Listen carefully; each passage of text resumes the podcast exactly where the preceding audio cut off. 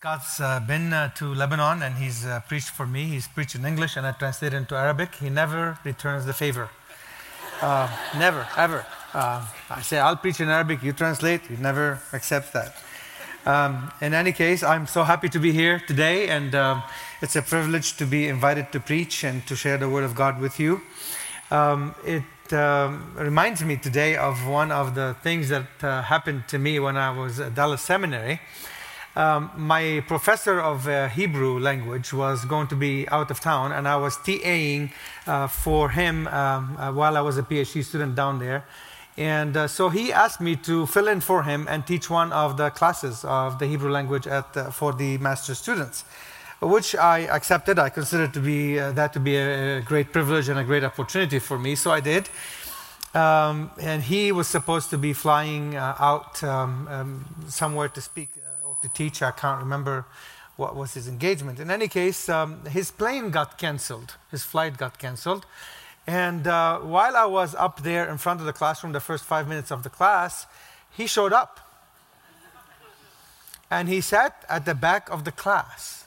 I just about fainted that day. and I feel the same today, Sammy being here, Pastor Sammy being here, um, um, preaching in front of him. I, I'm his student and he's sitting here. So I told Scott, "Do you have a plan B backup in case I faint this morning?" He said, "Don't worry, we have we got you covered." So I'm uh, encouraged to go on. I want to read with you uh, a passage from Isaiah, Isaiah chapter six. Very familiar passage. Many songs have been written on this passage and similar ones, um, but um, it's one of those passages that in uh, and, and, in my view, and the way I look at the book of Isaiah, I think it impacted the whole ministry and the whole prophecy and the whole uh, language and, and the way um, the, the whole book is written. Isaiah has been so deeply moved and impacted by this vision. Uh, it determined who he is and how he does ministry and how he worshiped God and how he served him. Um, in the year of King Uzziah's death, I saw the Lord sitting on a throne, lofty and exalted, with the train of his robe filling the temple. Seraphim stood above him, each having six wings. With two he covered his face, and with two he covered his feet, and with two he flew. And one called out to another and said, Holy, holy, holy is the Lord of hosts.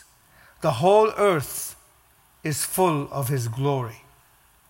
And the foundations of the thresholds trembled at the voice of him who called out, while the temple was filling with smoke. Then I said, Woe is me, for I am ruined, because I am a man of unclean lips, and I live among a people of unclean lips. For my eyes have seen the King, the Lord of hosts. Then one of the seraphim flew to me with a burning coal in his hand, which he had taken from the altar with tongs. He touched my mouth with it and said, Behold, this has touched your lips, and your iniquity is taken away, and your sin is forgiven. Let's pray. Lord, we thank you for your word. We thank you for what we read this morning. We thank you for this glimpse of your holiness. We pray as we delve into it and as we learn from it that your word will be implanted into our hearts to bring forth its fruit. We pray that you'd give us submissive hearts and wills so that we will be not just listening and enjoying and learning, but will be transformed through it Help us, Lord, to understand. Help us to see. Help us, Lord, to live in according to what we hear this morning. In Jesus' name I pray. Amen. In summer 2010, I was in London. For two months, I was working on my dissertation, doing some research at the School of Oriental and African Studies. And towards the end of my stay, I have a friend uh, who lives in Bracknell, west of London. uh, he invited me to go and uh, spend the last uh, few days with him and his family. And so I did. Uh, I did. And uh, when I reached there, it was on a weekend, and there was going to be a huge sale at one of the local malls of Bracknell. Well, it's probably the only one. It's a small town. So he said, We have to go shopping. I said, I don't, I'm not interested in any shopping. He said, No, no, no, but you have to come. You might find good deals. This is a good big sale that we're having once a year. So I said, okay. So we went, and uh, as we were walking throughout the mall, we went into the department sp- store Marks and Spencer. Uh, and um, we, uh, I, I, kept on going straight to the clearance section because that's what we're doing. We're hunting for some of those deals. And uh, when we got there, I found a blazer a jacket uh, that was uh, retail price for 120 pounds, but they were selling it for 12 pounds. I tried it right away and it fit in. It's good. So I grabbed it and I held on to it.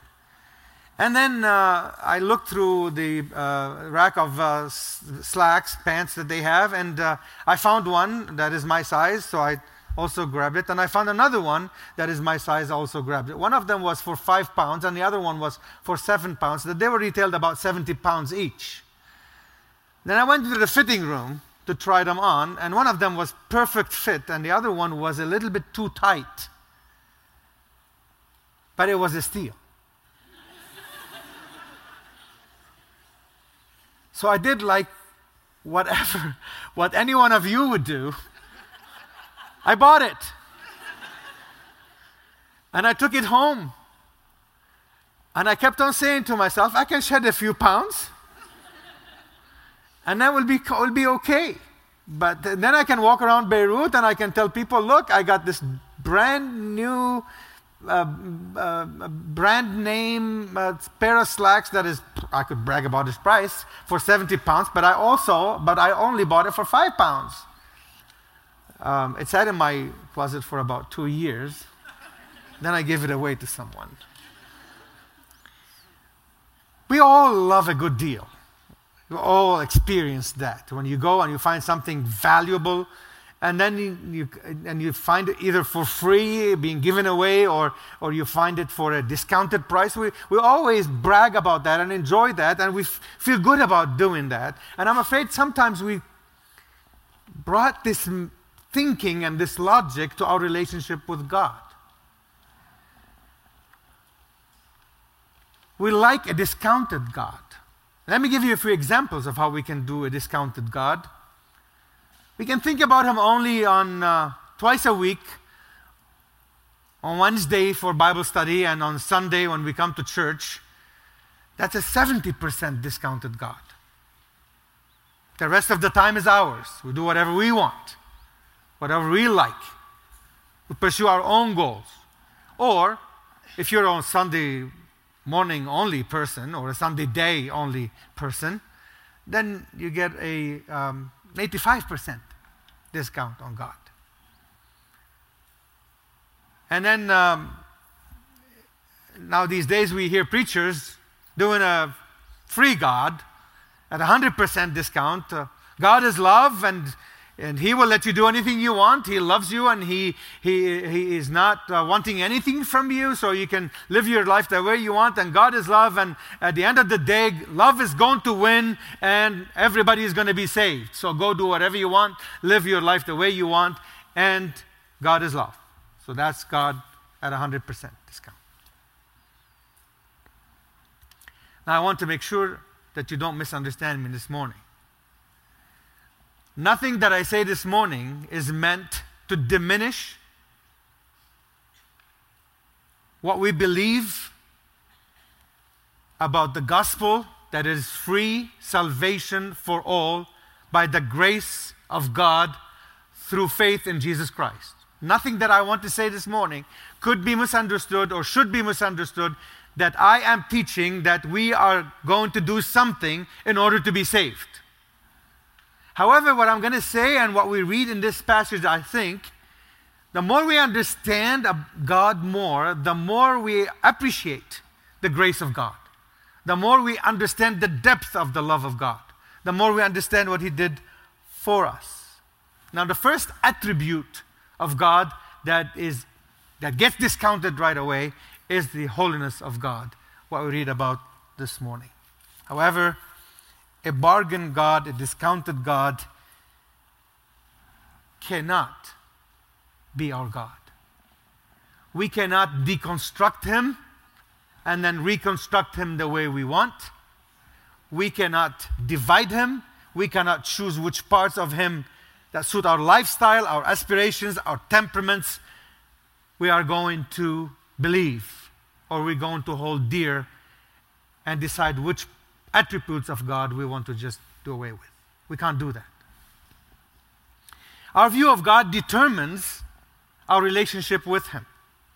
The priority of that relationship, its volume, its length, its breadth, its height, its depth, it determines how we relate to God. A discounted God means our relationship with Him is also discounted. Our desires, our goals, our values take over His desires, His purposes, and His values.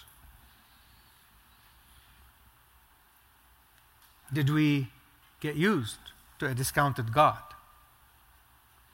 When we look at the cross, and we sang about the cross this morning,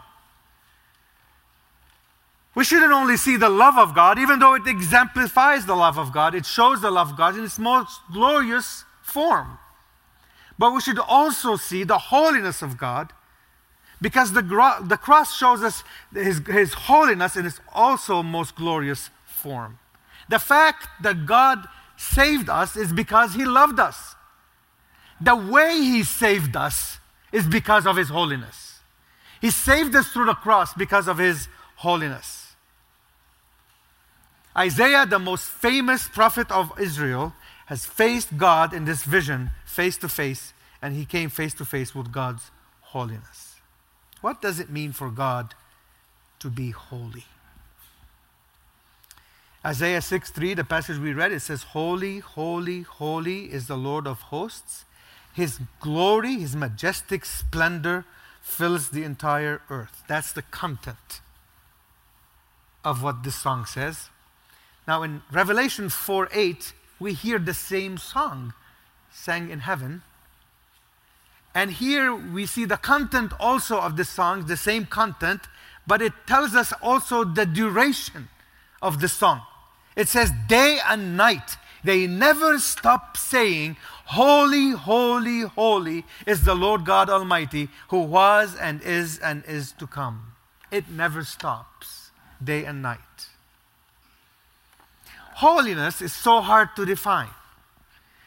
Now, exegetes, uh, Bible theologians, uh, systematic theologians, uh, Bible professors, uh, pastors have struggled all their lives in order to be able to define holiness, and it's so hard to define simply because of the fact that there is nothing in this created fallen world that actually comes close to compare holiness to. There is nothing that in our experience that we can we can relate holiness to and we can we can we can say, "Oh, now we got it. Now we understand it. Now we got we wrapped our hands around it."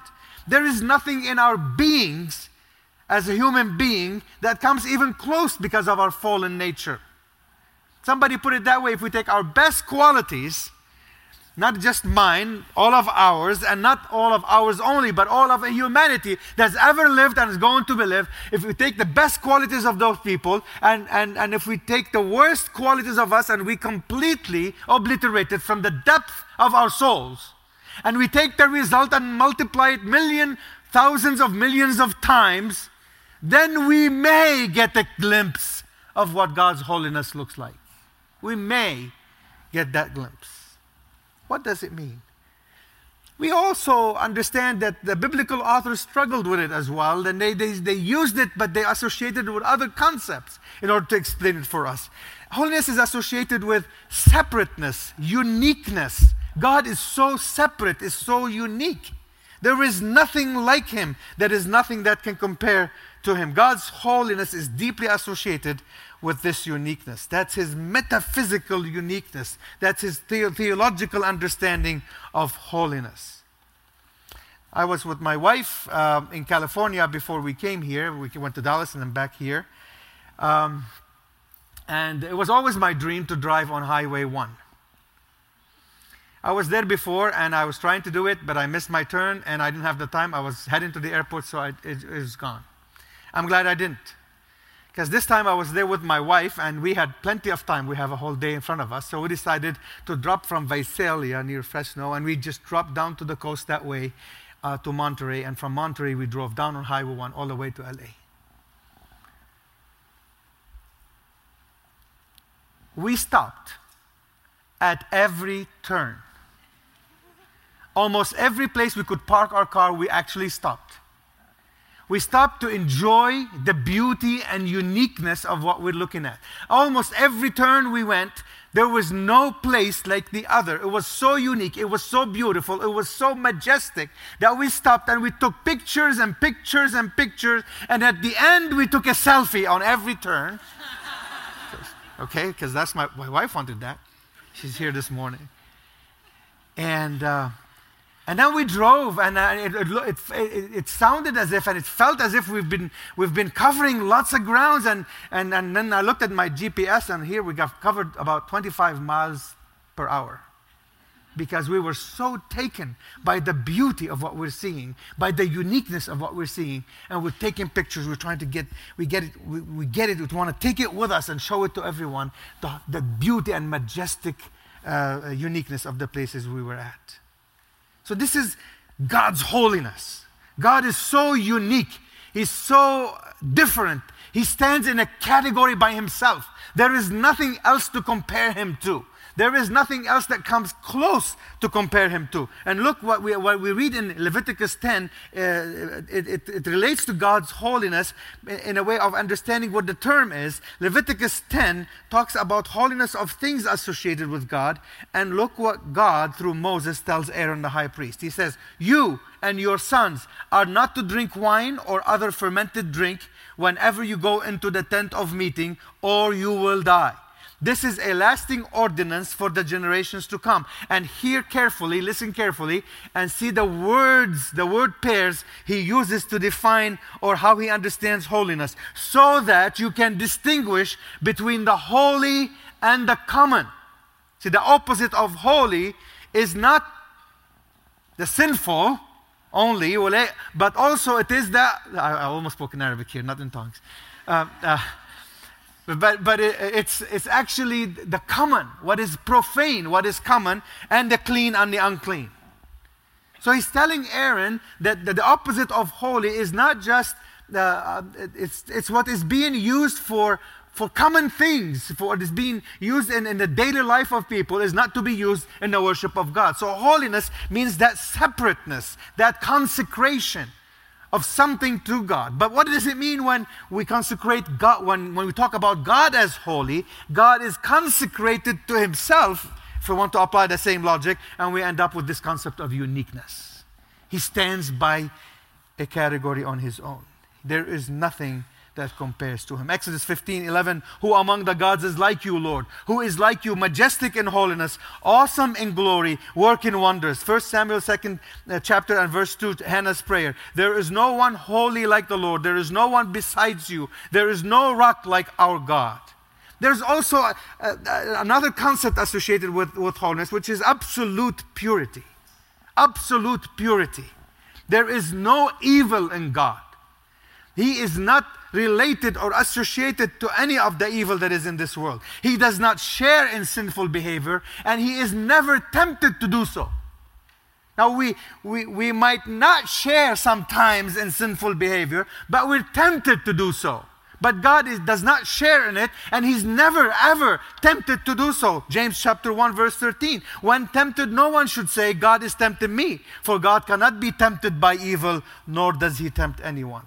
Habakkuk has a problem, had a problem with God. When God wanted to send the Babylonian sinful nation, nation in order to, dis- to discipline his own people because of their sin, Habakkuk took, uh, took an issue with God. He said, God, well, how can you do that? Your eyes are too pure to look on evil. You cannot tolerate wrongdoing. Why then do you tolerate the treacherous? Why are you silent? Why do the wicked swallow up those who are more righteous than themselves? God couldn't agree more. He said, You're right, Habakkuk. I'm holy. I'm pure. My eyes cannot tolerate sin. I can't see all this. However, this judgment is going to be applied to Israel as a nation. And when I'm done with the rod of my discipline, I'm going to just break it. They're going to be disciplined as well. And they're going to be judged as well. God is not only pure, He cannot tolerate impurity, but He also cannot tolerate imperfection. Now, the closest I can come to this is by this illustration, which is really not fitting to God, but I could not come up with anything that is, you know, from my experience that is similar. You know, some, some of you guys are OCD people, right? Like me. I am OCD. Uh, I walk into a room, and if there's a nice painting on the wall, whether nice or not, doesn't matter, but if the painting is off, it's not leveled completely, it bugs me. I can't stand it. And um, I, I start inching my way towards that, that painting and um, pretending to admire it and put my hand on it and uh, fix it. Okay? Some of you are like that, some of you are not. You're lucky if you're not. But um, I'm not saying God is OCD, but I'm saying God's mind is so perfect that anything that is imperfect catches his attention. It bugs him.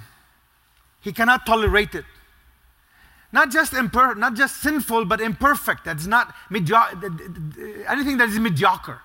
Is not, it doesn't go well with him. He's excellent. He's perfect. He thinks perfectly. He feels perfectly. He relates perfectly to the point where, where things don't go the right way, where, where he looks at things that are not perfect, it just doesn't sit well with him. God is perfect. Being holy, that means perfect in holiness, perfect in everything, cannot tolerate evil, cannot tolerate imperfection, separate, unique by himself. Not only that, but it permeates all his being and everything else he does. His name is holy, his uh, person is holy, his words are holy, um, Jeremiah had a problem with false prophets, and because of God's words, and he, he had a problem, and he said, he said, let me read it.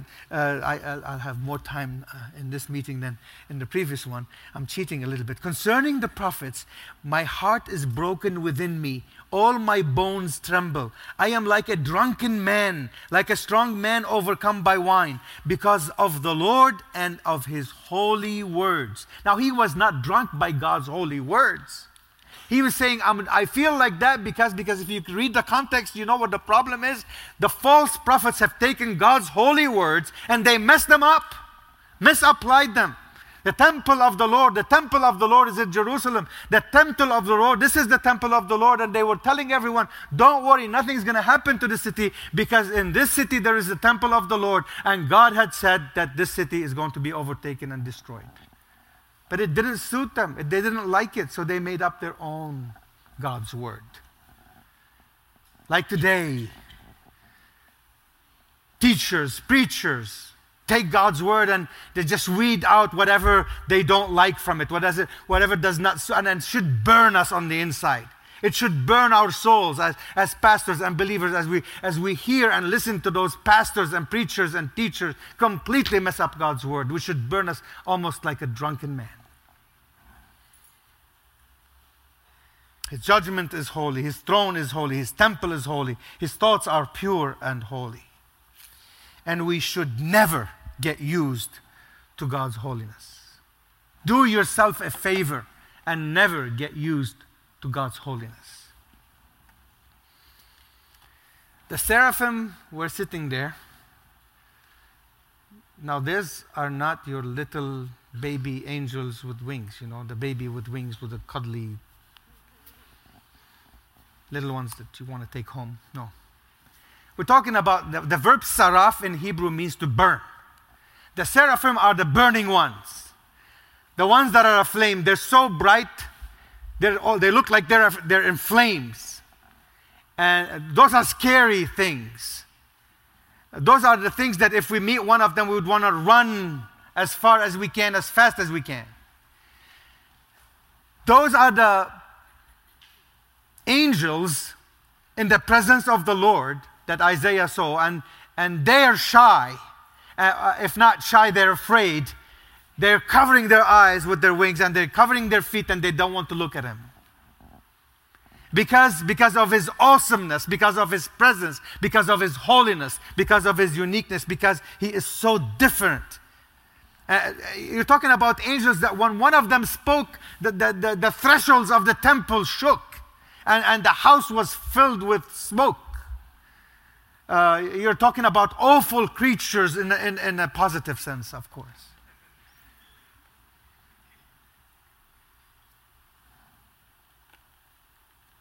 Holy, holy, holy, three times. It's our equivalent in modern day language of saying, wow, wow, wow.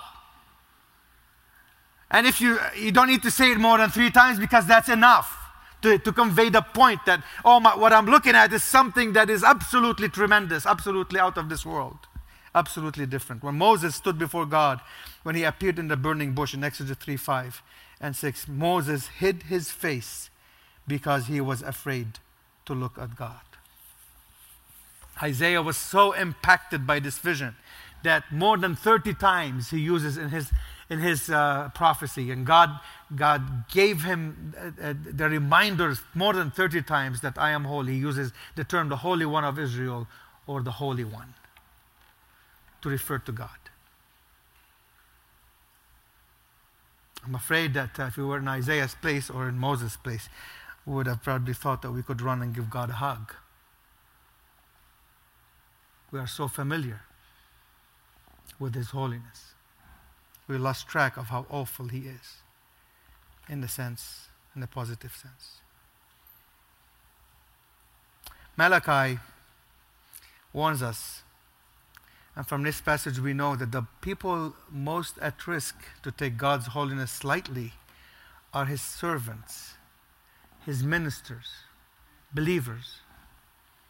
Malachi chapter 2. And now, you priests, this warning is for you. If you do not listen, and if you do not resolve to honor my name, says the Lord Almighty, I will send a curse on you, and I will curse your blessings. Yes, I have already cursed them because you have not resolved to honor me. And the question is why? What did they do?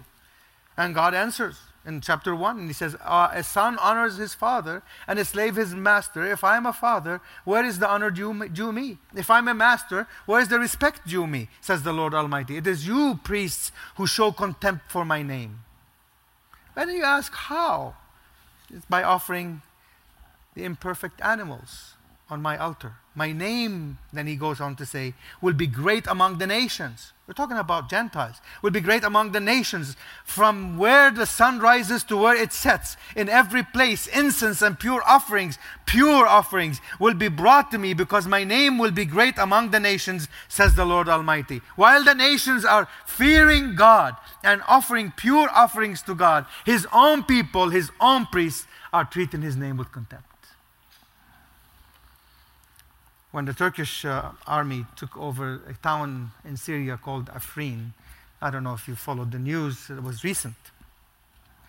We had a new flux, a little one, of refugees that came to Lebanon. One of them showed up in the church uh, on a Friday, and I wasn't in the church. So he went and met with one of our elders. And um, he turned out to be one of the leaders from Afrin, from the uh, Kurdish uh, leaders of Afrin. So he came to um, uh, to us, and he had heard that we helped, so he came and he was seeking help. So uh, the elder that was meeting with him uh, sat with him for about two hours, sharing about Christ, sharing the gospel with him, and he listened intently for two hours, engaged in the discussion completely, asking questions. You know, sometimes you're telling somebody about the Lord, but they don't ask any questions. This is one sign saying, "No, no, uh, when are you going to stop?"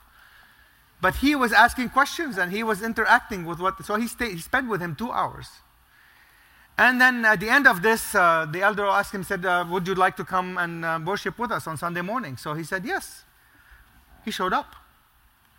He came to church. I didn't know who he was. There was somebody in the church. And that sermon that day was about the exclusiveness of Christ as the way to know God from John chapter 1.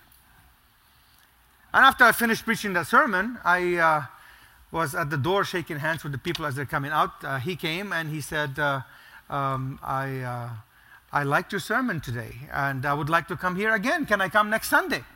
That's a strange thing to ask a pastor. Of course, you can come next Sunday, you know. But that showed me that he's a person that doesn't know. So uh, I said, uh, Where are you from? He said, I'm Afrin. And he said, Okay, I'll, I'll talk to you afterwards. So he, uh, I, I finished shaking hands, and he came to me and he said, When you're preaching about God, you talk about him as if you know him. You talk about him in a way that will make me feel like I can relate to him. You talk about his love, about his sacrifice, about his care about us. You, you talk about the cross, you, you talk about forgiveness of sins, you talk about loving the enemies, you talk about all these things that are so strange to us. We go on Friday to learn about God, and what we learn is how to kill and how to do uh, the bad things, and how to curse, and how to do uh, what we need to do in order to survive, and all these kind of things. He said, You are different. Can I come next Sunday? I said, Of course you can come next Sunday. Now, during the week, he brought his daughter back to the same elder. And she sat with him and her, uh, uh with both of them, and the elder shared Christ with the daughter. Now, she's in her late 20s with a little baby in her hand. And um, at the end, uh, she, she, interrupted him. She said, I want to become a Christian. He said, Wait, wait, you, you probably don't understand what I'm trying to tell you. This is not just, you know, a simple. Uh, uh, I want to become a Christian. There, there, there's a change. There's a change in convictions and faith and belief. And, and there, there's a deeper thing here that you, you understand. Uh, she, so she stopped. She said, I understand. I understand. I understand the implications of all this. He said, Do you believe in Jesus Christ as the only Savior, as God incarnate? And she said, Yes. Do you believe He can save you? Yes. Do you believe that you're a sinner? Yes. Do you want to ask Him to forgive your sins and to become your Savior? Yes. And right there, she asked the Lord into her life. They came back next Sunday. He came back with his daughter, and she was sitting with him. And the sermon next Sunday was about the change that God, the, the, the, the new birth, it changes us on the inside. And, and I could see her going, Yes, yes. I didn't know that she had accepted the Lord on Friday, on, on during the week. And she was going like this with a smile on her face. And she came and she said, I not only just understand what you're saying, but I know it happened to me. It happened to me last week. So they're coming from the nations. Those that have not been brought up in the church, they haven't heard about Christ. They have not been brought up in our Sunday school. They're, they're not the people that have learned about Him all their life. They come and they are struck by the awe of what God is and what He has done for us. And then they come to Him, similar to what Jesus said to the Jews. They're going to come from the east and the west, and the sons of the kingdom are going to be left out we have lost that full, or not full, but at least adequate understanding of God's holiness and what He's done for us on the cross. We became too familiar with His holiness. God's holiness drives us into worship. What does it mean for us if God is holy? First, it means that God is the most valuable being in all existence. There is nothing like him. There is nothing more valuable than he is. There is nothing more valuable than what we do for him. He is unchangeable. His value is going to remain the same, does not change from eternity to eternity. He is the same. He can't change for the better because that means he was not perfect. He can't change for the worse because that means he is no longer perfect. He can't change. God will never change and his value will never be diminished. There's nothing that we do in this life there is nothing that we do in this life. If we take all the riches of this world and put them all in one scale, and all the energy, of course, and put it also on one side of the scale, and we put, God on the other side, the scales will not even move. He is so perfect and valuable, and He is valuable than anything else. Second, God's perfection and holiness is the standard of all our moral values. They are rooted in his nature. Be perfect, therefore, as your heavenly Father is perfect. It's most likely related to Leviticus 11 I am the Lord your God, consecrate yourself and be holy because I am holy. Now, if you take Isaiah's vision, understand holy, holy, holy means to the exponential degree, and we are to become holy as he is holy. We are to become perfect as he. You can, you can see where our problem is. You can immediately see, oh my goodness. Does he expect me to be like him? Does he expect me to be like that? That perfect? That holy? And Isaiah fully understood that. Immediately he understood that. When he saw God and he, and he heard that song being sang and he saw his holiness and, and he was struck by, uh, he was struck by how, how holy God is, the first thing he did is just looked inside to see himself. Where do, he, where do I stand? How, how do I compare? What is my, what is, what will happen to me? Because I saw this. And then he says, Woe is me, for I am ruined.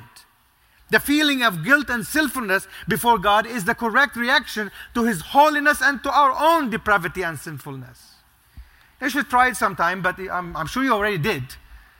Um, you do something wrong, you do something sinful, and you're sharing that feeling of guilt with somebody else, and the first reaction of people around you would say, No, don't worry about it. It's okay, you're not like, but you're not like that. And they're, they're trying to justify, and you're trying to justify to yourself the sins that you've done, and you're trying to take the guilt away by justifying your own sin. That's not what Isaiah did. It was proper, it was fitting for him in front of the coldness of, of the holiness of God in his presence to feel his own guilt and to feel his own sinfulness and to understand that he is ruined. He is ruined. There is no hope for him.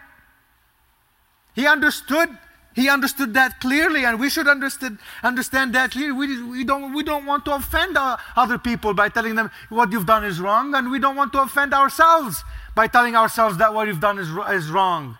Well, Isaiah was willing to, to be offended by himself. And he said, I'm offended. What I see is not right. What I see is, is, is a ruin, is a problem, is a sin.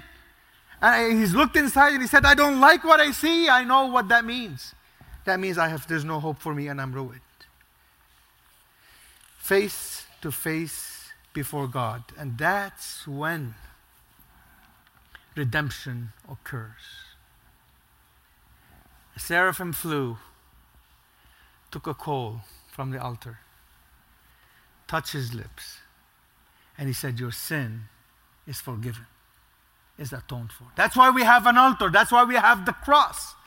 That's why we, when we fully understand that we cannot justify ourselves before God, we cannot justify ourselves to ourselves, we cannot justify ourselves to others, and in front of God, we can never be justified except through the cross of Christ. Then we fully understand the holiness of God and the redemption that He's done, the atonement He's done in the cross.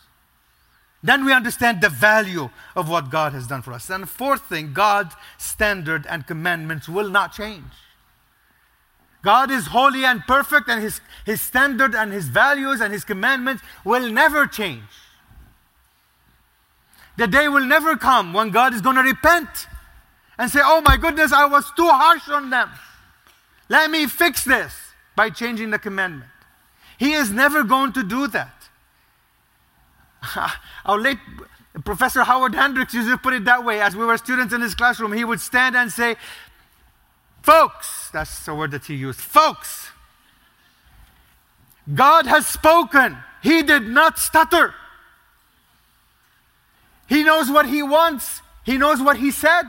He exactly knows what he said, and we should listen to what he says, and we should accept what he says, even whether we like it or not. He's not waiting for pastors and exegetes and theologians and people to, to re uh, uh, reinterpret His word, to, to fix it in a way that will be nice and easy and, and, and uh, everybody's going to be happy and accepting. No, no, no, no. He's not waiting for that. He's not even waiting for the CNN to do a poll to tell us what is right and what is wrong or any other creature on the face of the earth. His holiness, His goodness is rooted in Himself. Now, in Arabic, we distinguish between the word holy, we use different words for holy when we apply it to God, is different than when we apply it to other things. Um, God is holy, Qudus. That's what we use, the word we use. When we're talking about man as being holy, we don't say Qudus, we say Qadis. We change it, we change the vowels. And if we want to say about something that is holy, we use neither of them. We use the word muqaddas. It's almost like uh, holy, healy, mholi, mholi, mhali in, in English. So we, we distinguish them because we want to make sure we understand in our language that, uh, that God's holiness is, is, is intrinsic to Himself. We, we, we become holy, we are sanctified. But His holiness is so intrinsic to Himself, and his, and his commandments are so intrinsic to His goodness and perfection to a point that they will never change. He's not waiting to hear from us, whether we agree or not. God's holiness also extends to all things and people related to Him. And there's nobody more related to God in this universe more than you and I, His own people. We, in fact, we are so related to Him that He lives in us through the Holy Spirit. We are His temple. Now, I know you've been learning about the tabernacle, and, and the most holy place in the tabernacle is the inside, the very inside room. It's called the Holy of Holies. And holiness becomes like, it's, it's kind of like disperses as you move outwards from that Holy of Holy. Now we flip that around. We pretend holiness on the outside, and the inside is filthy and dirty and sinful. And we think we're okay. I say that, and I say it with trembling heart. Because the Holy Spirit lives in each one of us, in me, then every sin, every word, every thought that is sinful and displeasing to God, we have done it, we have spoken it in the very presence of God, this very presence that we read about this morning. Can you imagine Isaiah sitting there looking at God's holiness and looking at all this and he's thinking sinful, sinful things? Oh, how, how can I get back to that one? How can I kill somebody? How can I cheat? How can I, how can I do that? No, he, he cannot even do it. Because he was so taken by the holiness of God, he was not used to it. He didn't get used to it. We're always in the presence of God. He lives in us, and therefore we have to live a life as if we're always right there where Isaiah stood 750 BC before Christ. No revival is ever going to happen unless we seriously understand and accept the holiness of God. No victory over sin, no power of the gospel, no filling of the Holy Spirit, no understanding of the Word of God is to be expected if we reject what we already know about God, that He's holy. We're not going to do that. The holiness of God makes the gospel more glorious and absolutely necessary. The holiness of God makes the gospel more glorious and absolutely necessary. Because we know the minute we hear that holy, holy, holy, and we fully grasp what His holiness is all about, then we realize suddenly that there's nothing we can do in order to match that holiness and please Him. Therefore, we need the cross, we need the Lord, we need Jesus. We will never serve Him like Isaiah did unless we understand his holiness. Isaiah volunteered to serve him right after this vision, and the gospel, I mean, I'm sorry, the message that Isaiah was asked to carry, the burden that Isaiah was asked to carry, I can tell you, I do not want to carry. It was a message of judgment and no redemption. And if you continue reading that passage that we just began to read this morning in chapter 6, you understand there was no redemption except till after the judgment. No one wants to carry that. No preacher wants to stand in front of a congregation or a church or a country and say, God is judging us. And there's no room for repentance. Isaiah carried that message, and prophets after him, because they fully understood, understood who God is Therefore, at the end, instead of living our life, our lives in the shadow of our own fake, pretended holiness, I pray that we would ask God for an Isaiah experience that will push us to live our lives in the light of His holiness. It's there, it's open. Ask God, say, Lord, Help me each day to live in the light of your holiness and not in the shadow of my pretended perfection and holiness.